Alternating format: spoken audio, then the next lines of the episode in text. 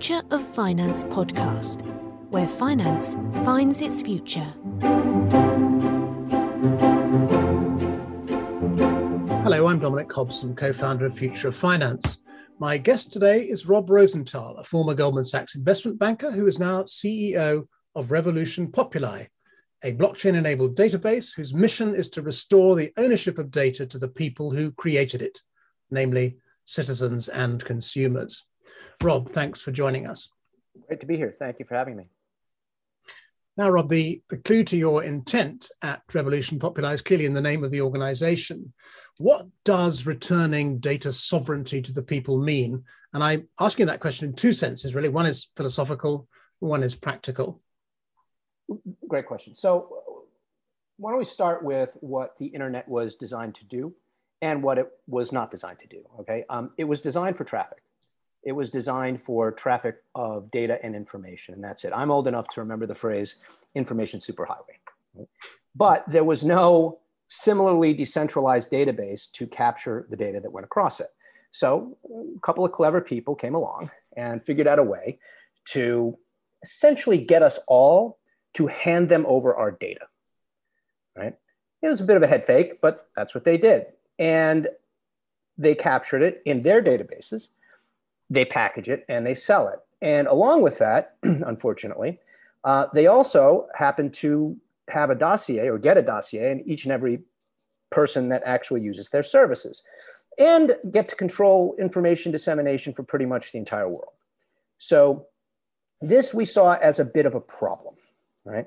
Uh, a problem societally and, and, a, and just, a, just in general, a problem that, that was ripe for disruption and should be disrupted. Um, the question was how to do it. And, you know, we kind of determined that the solution was available. And that is through a decentralized and universally distributed database with user control. And the technology was available in the form of, of blockchain. So philosophically, we thought it was essential for somebody to try and do it. And practically, we saw it as achievable. So we're doing it. Now, you've also described data as the biggest natural resource since oil, uh, which kind of explains why large corporations of the type you've just described are very eager to control it. How exactly are consumers going to wrest control from the likes of Facebook, Google, and Microsoft? Well, first of all, they need a choice or, or rather many choices, to be honest with you.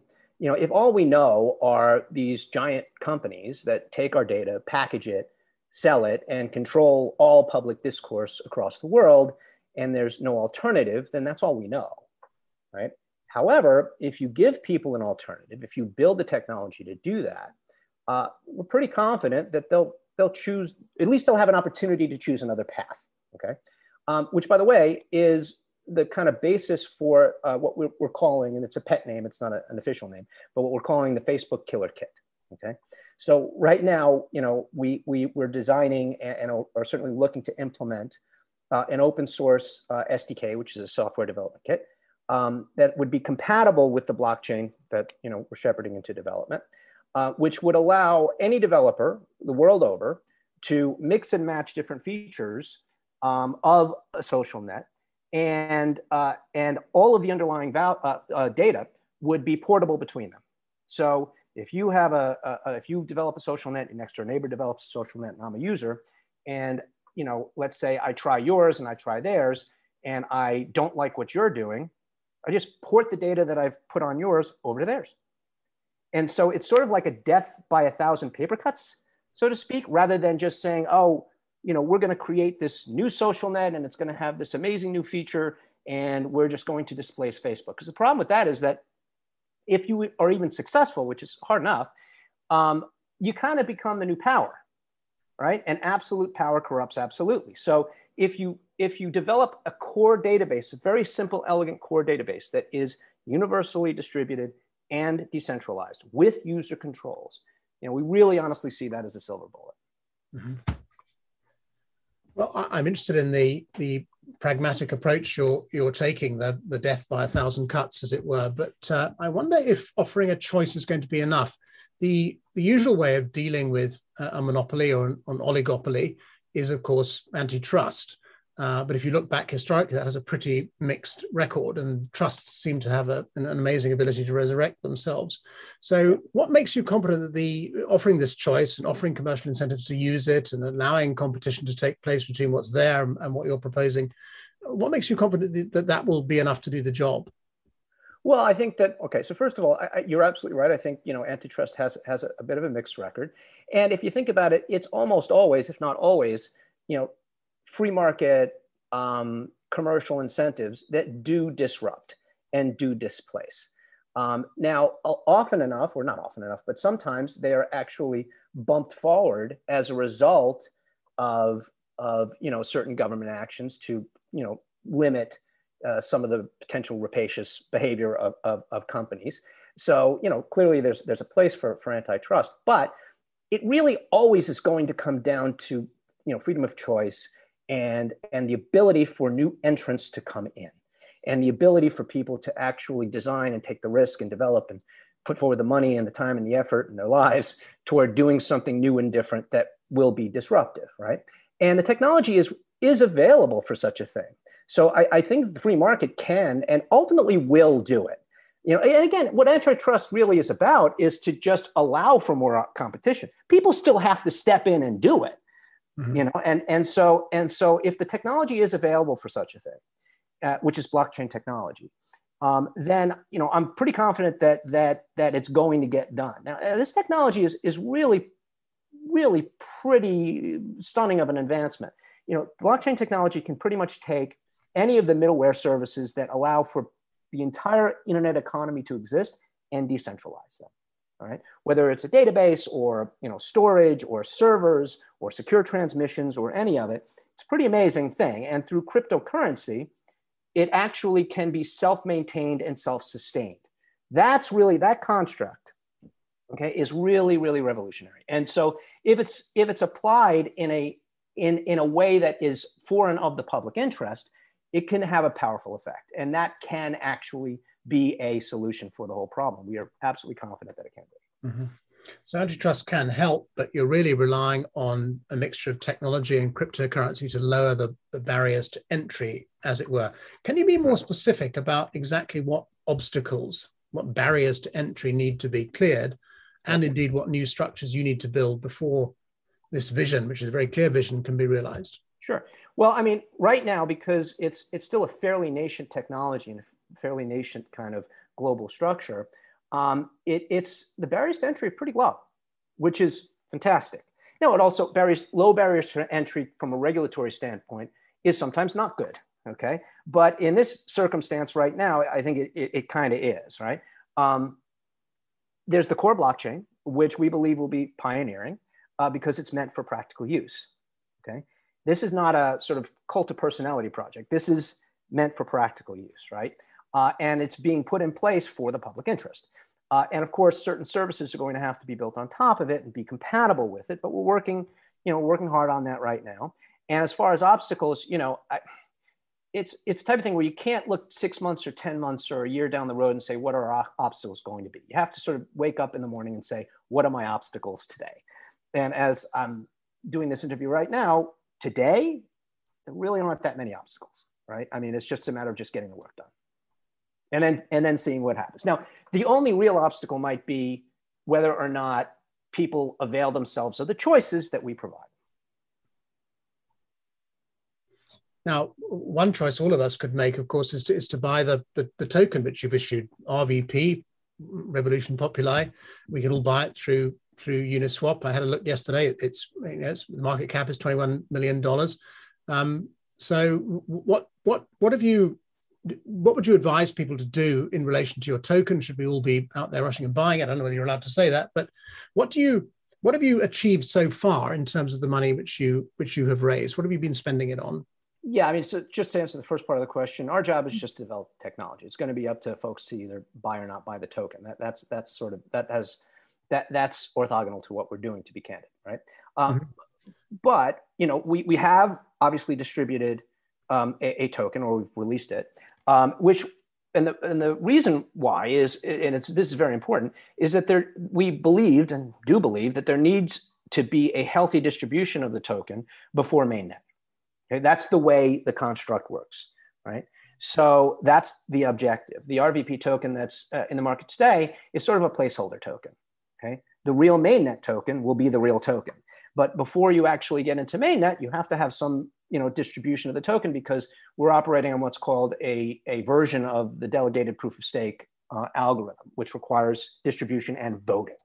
Okay, so that, that's effectively why we uh, put the uh, the token into market you know now. Um, but for right now, you know, we're in testnet uh, and we continue to advance the development. Um, one of our recent releases, for instance, um, you know, is that users now have the ability to vote, become the nodes that ultimately operate the ultimately operate the blockchain. That's in testnet. Uh, and we also have the we've also implemented uh, the ability for people to establish accounts, their own accounts on the blockchain, and you know make transfers. And all of the technology so far is operating quite well. It's stable and it's operating as as intended. And we can all join the revolution uh, through the token. Now, your your vision is is nothing if not ambitious to kind of overturn the the, the Facebook uh, uh, plus others oligopoly.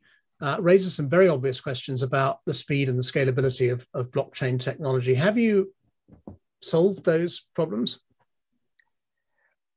Sort of. yes, kind of. Um, and, and, here's the reason why. Well, okay, solve the problems. We have, we have certainly understood from the jump that this was going to be something that we needed to pay attention to, right? Which is scalability.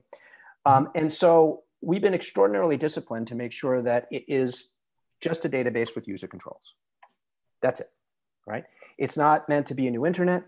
It's not meant to be, you know, a new decentralized operating system or a new server network. And as a result, there's nothing really clogging the pipes.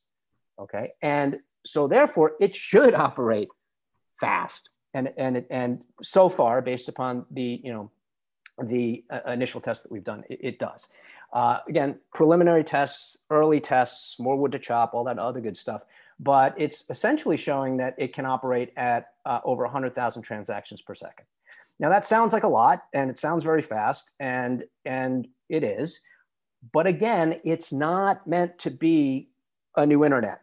Okay, it's a database. So it ought to perform fast and it does.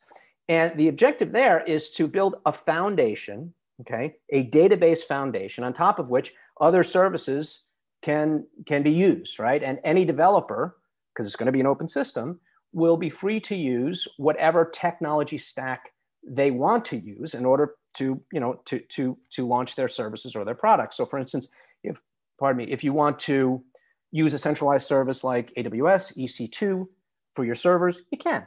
If you want to use the internet computer which is a decentralized you know service you ought to be able to right if for if for storage you want to use s3 you can use s3 if you want to use ipfs you can use ipfs and right now we're designing a universal gateway to allow that very thing right? To allow sort of a new, a new foundation for hopefully a new internet economy, right? And so, yeah, so it, it's, it, we, we have thought about that from the get-go about, about scalability. And, uh, and, you know, we believe that, uh, we believe we've got a foundation for, for a very highly scalable, um, you know, kind of new economic foundation. Now, one of the things I find interesting about your model, and I, find this interesting about a lot of uh, DeFi products and services, is it does provide this structural alternative to the centralized, hierarchically organized, uh, limited liability joint stock company, the, the corporations, which, like Facebook, which kind of dominate our economic life today. And I'm old enough to remember the publication of Michael Jensen's uh, famous article uh, predicting the eclipse of the corporation. He was, of course, talking about um, companies going private, and to some extent that has happened. Lots of companies have, have delisted. What you're describing and what DeFi is mapping out for us in general is something much more uh, revolutionary, a, a, whole new type of organization, which is much more democratic uh, than the traditional limited liability joint stock company. Um, do you think that we are in the early stages actually of a complete revolution in the types of organizations through which we work and through which we buy products and services? It's a great question, and the only honest answer I can give is kind of no. and the re- and the reason why is, you know, look, I, I mean, I, I, think I think there's always going to be private enterprise, right? I, I believe Michael Jensen was suggesting that there was going to be this kind of, you know, generally speaking, public corporations that operate publicly and that there's going to be a series of sort of private contracts. Well, who are the private contracts going to be with? They're going to be with companies, right? And so I don't know. I, I, think that so long as there's going to be the rule of law, and let's hope that there always will be, and so long as there's going to be free market capitalism, I think that there should be limited, some form of limited liability companies for people who are, are willing to take risks. Now, joint stock and all that other stuff and the structures, you know, hmm. some of that might certainly, I think, I think will likely uh, change around around the edges. But for all intents and purposes, you know, laws and structures that limit the liability of people willing to take risks aren't really the issue in my view. Okay, uh, we want more people to become entrepreneurs. We want more people to have you know control over their own destinies, and and and we want to lower the barriers so so that we can allow people to do that. We want to have laws that that that protect them, you know, for eh, for the risks that they take. Um, this technology, I think, is okay. This technology is is in my view a, a, a different kind of um, creative destruction. Okay. But if you think about it, all creative destructions have been a different kind of creative destruction. That's the whole point of, of you know creative, the creative side of it. So, but I, I think I think that the technology is going to really change the way that we operate within the internet economy for sure. Do I think that you know decentralized autonomous organizations are going to change the legal structure of a bakery? No. Um, but do I think that it's going to be that that they have got a really powerful and new and different place, you know, when it comes to, you know, the, the software technology that interconnects, you know, the, a data economy? Absolutely. And and do I think that that's going to have a profound impact on, you know, on the world and and and and the economies of the world? Yes, I do. Absolutely. Mm-hmm. Now to go back to to the revolution side of, of revolution populi, the revolutions we always think of, like the French Revolution, the Russian Revolution, the Cuban Revolution, were led by these small groups of fanatics. They they knew what was best for, for the vast mass of people, and they kind of imposed it on them. The mm-hmm. revolution you've described clearly entails mass participation, you know, from from quite an early stage. Now, what makes you confident and I have this conversation quite a lot of the time with people who say, well, the masses will never get involved because they like free email and they like free uh, social media platforms. Uh, and they're happy to give up their, their privacy for that. What makes you confident that actually you can get the masses to recognize that the loss of uh, data control and data privacy is sufficiently alarming for them want to give up free email and free social networks? Well, let me answer the question a little bit differently. I, I, it's not our job to to get people to do something. You know our, our, job is to give people the tools okay? And from there it's up to them. That, that, that's that's the way that's the way real revolutions take hold like the american revolution. Give people the tools give people the option give people people the choice and then they either avail themselves of it or they do not. Um, but without the tools we're all lost and we're all subservient so it starts with the tools and that's our job that's what we're here to try and do right? Uh, everything else is going to be up to the people. It just will be. It has to be, otherwise, it's just not going to work. So, what makes me confident that people will do it is because it's kind of a no brainer. If you give them the tools or if you provide the foundation for the tools, I believe people will build on, on that foundation. And if people build on that foundation, and then you know you give people an option to say, hey, would you like to control the information that, that, that belongs to you? Would you like to have control over your own property?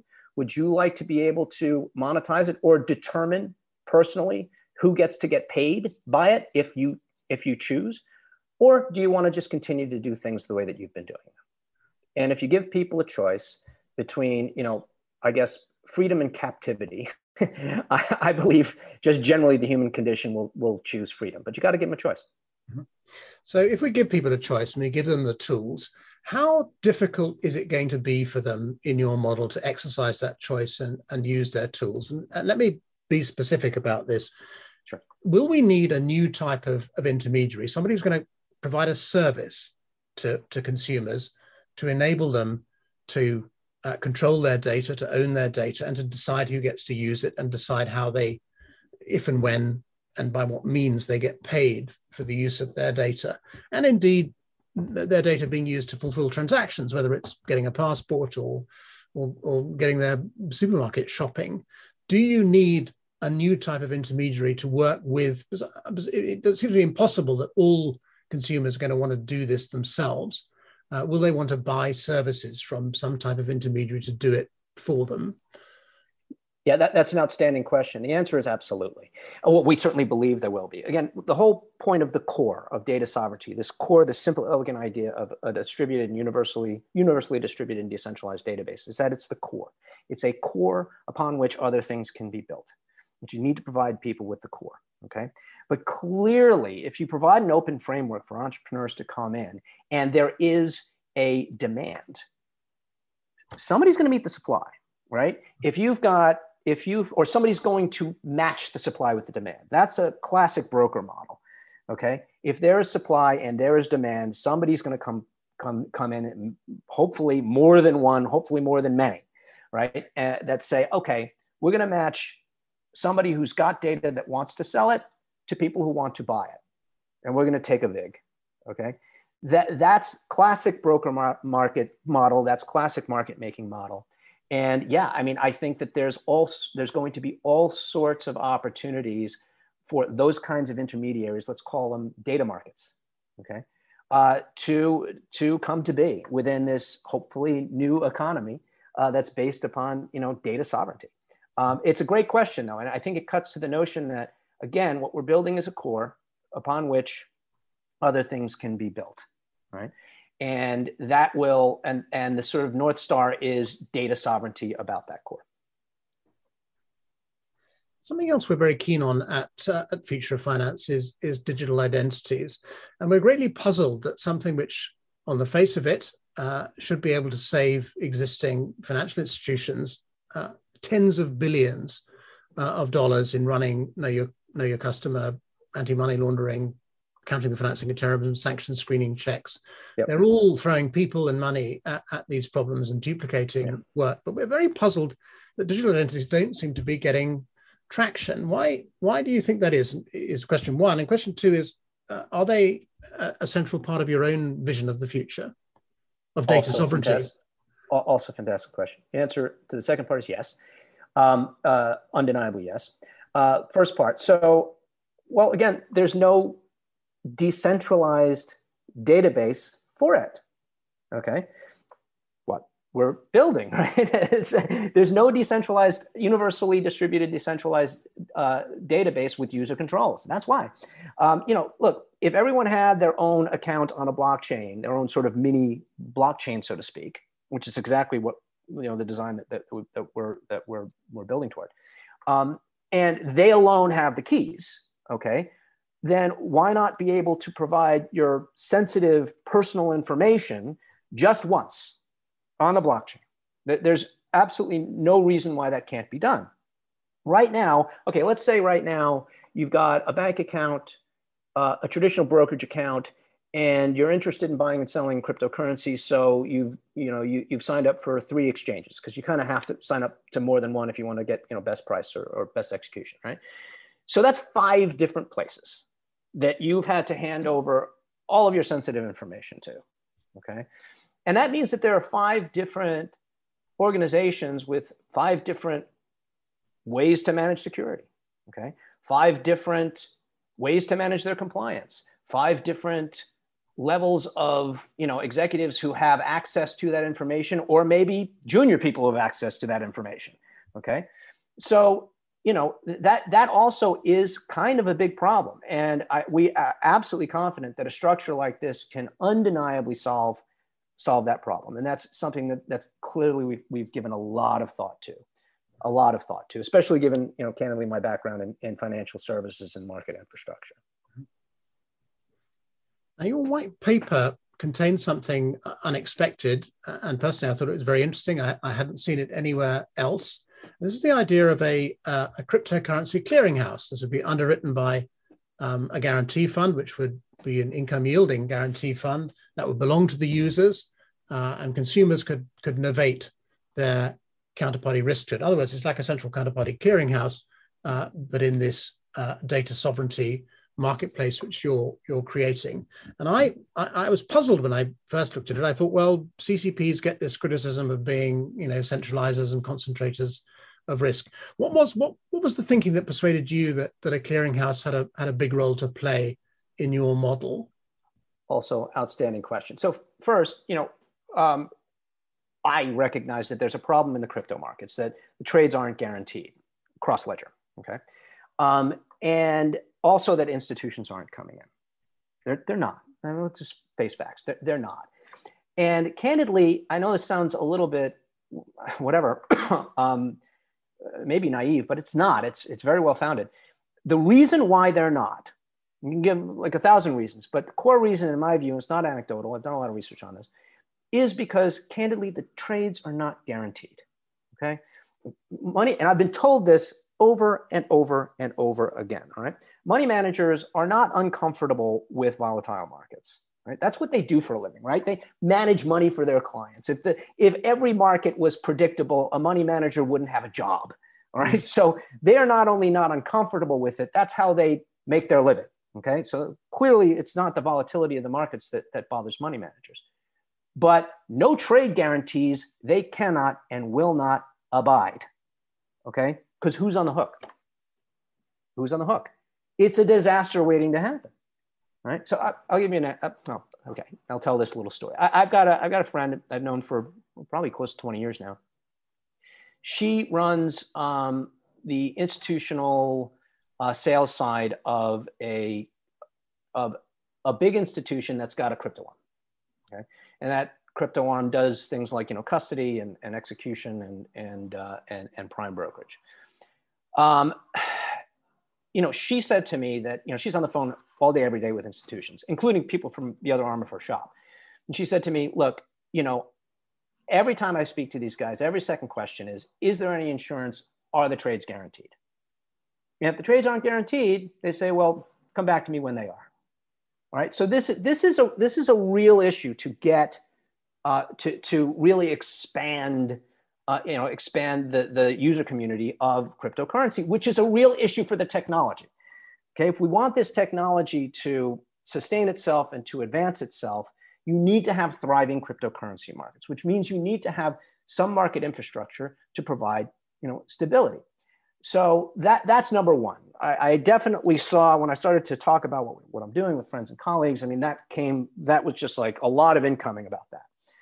Um, and it also turns out that the layer one blockchain that we are developing, the decentralized layer one blockchain, is perfectly suited to solve the problem. It's an atomic record keeper, which is effectively most of what a clearinghouse is and does, right? Or at least certainly a massive component of what it does. So to answer the question directly, there are really three reasons. One, building a blockchain database that's perfectly suited to it. Two, and this is really important, and this was really sort of the selling point in my own mind for myself. Uh, pardon, uh, apologize to get getting a little schizophrenic, but um, it provides a another use case for the core blockchain for that core economy that's completely different from a social network. The whole, almost the whole point is to make it so widely different, so orthogonal to a social network. So now you got two initial proofs of concept that can prove the universality of a blockchain. If you've got a clearinghouse and a social net construct that's using the damn thing, you can pretty much assume that anything is going to be able to use on top of it. And then lastly, you know, I've got candidly personal expertise and background in the space and access to other people with uh, expertise and background who, who want to do it. Like, you know, I, I, believe you've spoken to Gary Chang, who's, who's from JP Morgan, who's an advisor uh, on the clearinghouse side. So, you know, if you think about it in those terms, it's kind of a no brainer. Mm-hmm. Now, Rob, Rob, one last question for you. And it's a rather a greedy one, really, because you've been very clear in outlining what, what your, your vision is, and it's a it's a grand vision and it's an ambitious one. But what are the, what are the limits to this? What it's an achievable one, though. It's an achievable one. It's very important. Everyone says that it's ambitious, and it is, but it's also achievable. Okay what are the limits to it? What are the limits to data sovereignty? What's the economy that that we're going to live in? And when we when we all enjoy, just imagine we get there. You've achieved it. Yep. We're all enjoying data sovereignty. What's that economy actually going to look like? Do you think? Well, that's a good question. So, so I think that we first of all we need to get accustomed to the idea that that the way that we exist today within the current economic structure of the internet is going to change. Okay, you know the internet is is is still embryonic. It's not that old, and the state of doing things is just going to change because it's going to have to. The data capture model just doesn't work. It just doesn't. I mean, it works for the companies, right? But it doesn't work for society and it doesn't work for humanity. So it has to change. Okay.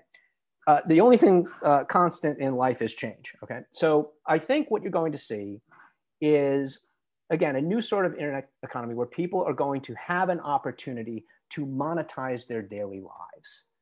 Right. Imagine if all of us had homes that sat on top of oil. okay. So, so you'll have this little sort of you know derrick that, that can produce mm. oil oil for you on a daily basis i mean that's that's the best sort of you know that's the best i can kind of come up with uh, and moreover just control the information that belongs to you so that you're it's not manipulated by other people those two alone are going to be massive shifts massive economic shifts right i think it's uh, estimated somewhere between 7 and the, the, the, the data market is, or, or, or, data is valued at somewhere between seven and 13 trillion dollars. It's a lot of cake. Mm-hmm. And if only like two or three guys have it versus the rest of humanity, it's a big shift. Rob Rosenthal, thank you very much. It's been a fascinating discussion. Thank you very much for having me. It's been, it's been great.